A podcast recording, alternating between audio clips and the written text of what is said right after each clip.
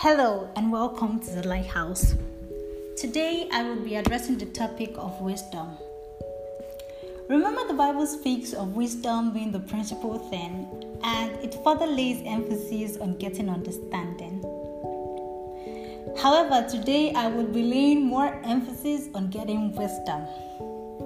See, Proverbs 11, verse 22 speaks of the importance of being a woman or a man of wisdom.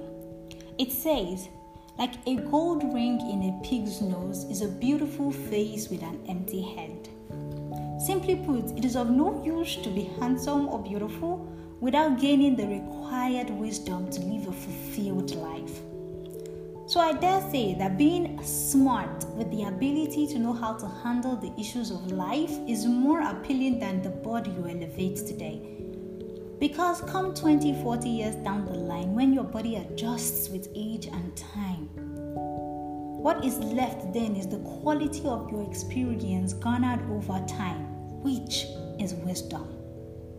So today I implore you to get wisdom. Find her, buy her, borrow her, pay the price to ensure that she is yours. Because when you prize wisdom and highly exalt her, she would exalt you and promote you, and she would bring you honor when you embrace her. Proverbs chapter 4, verse 8. Remember, a proverb a day keeps foolishness away.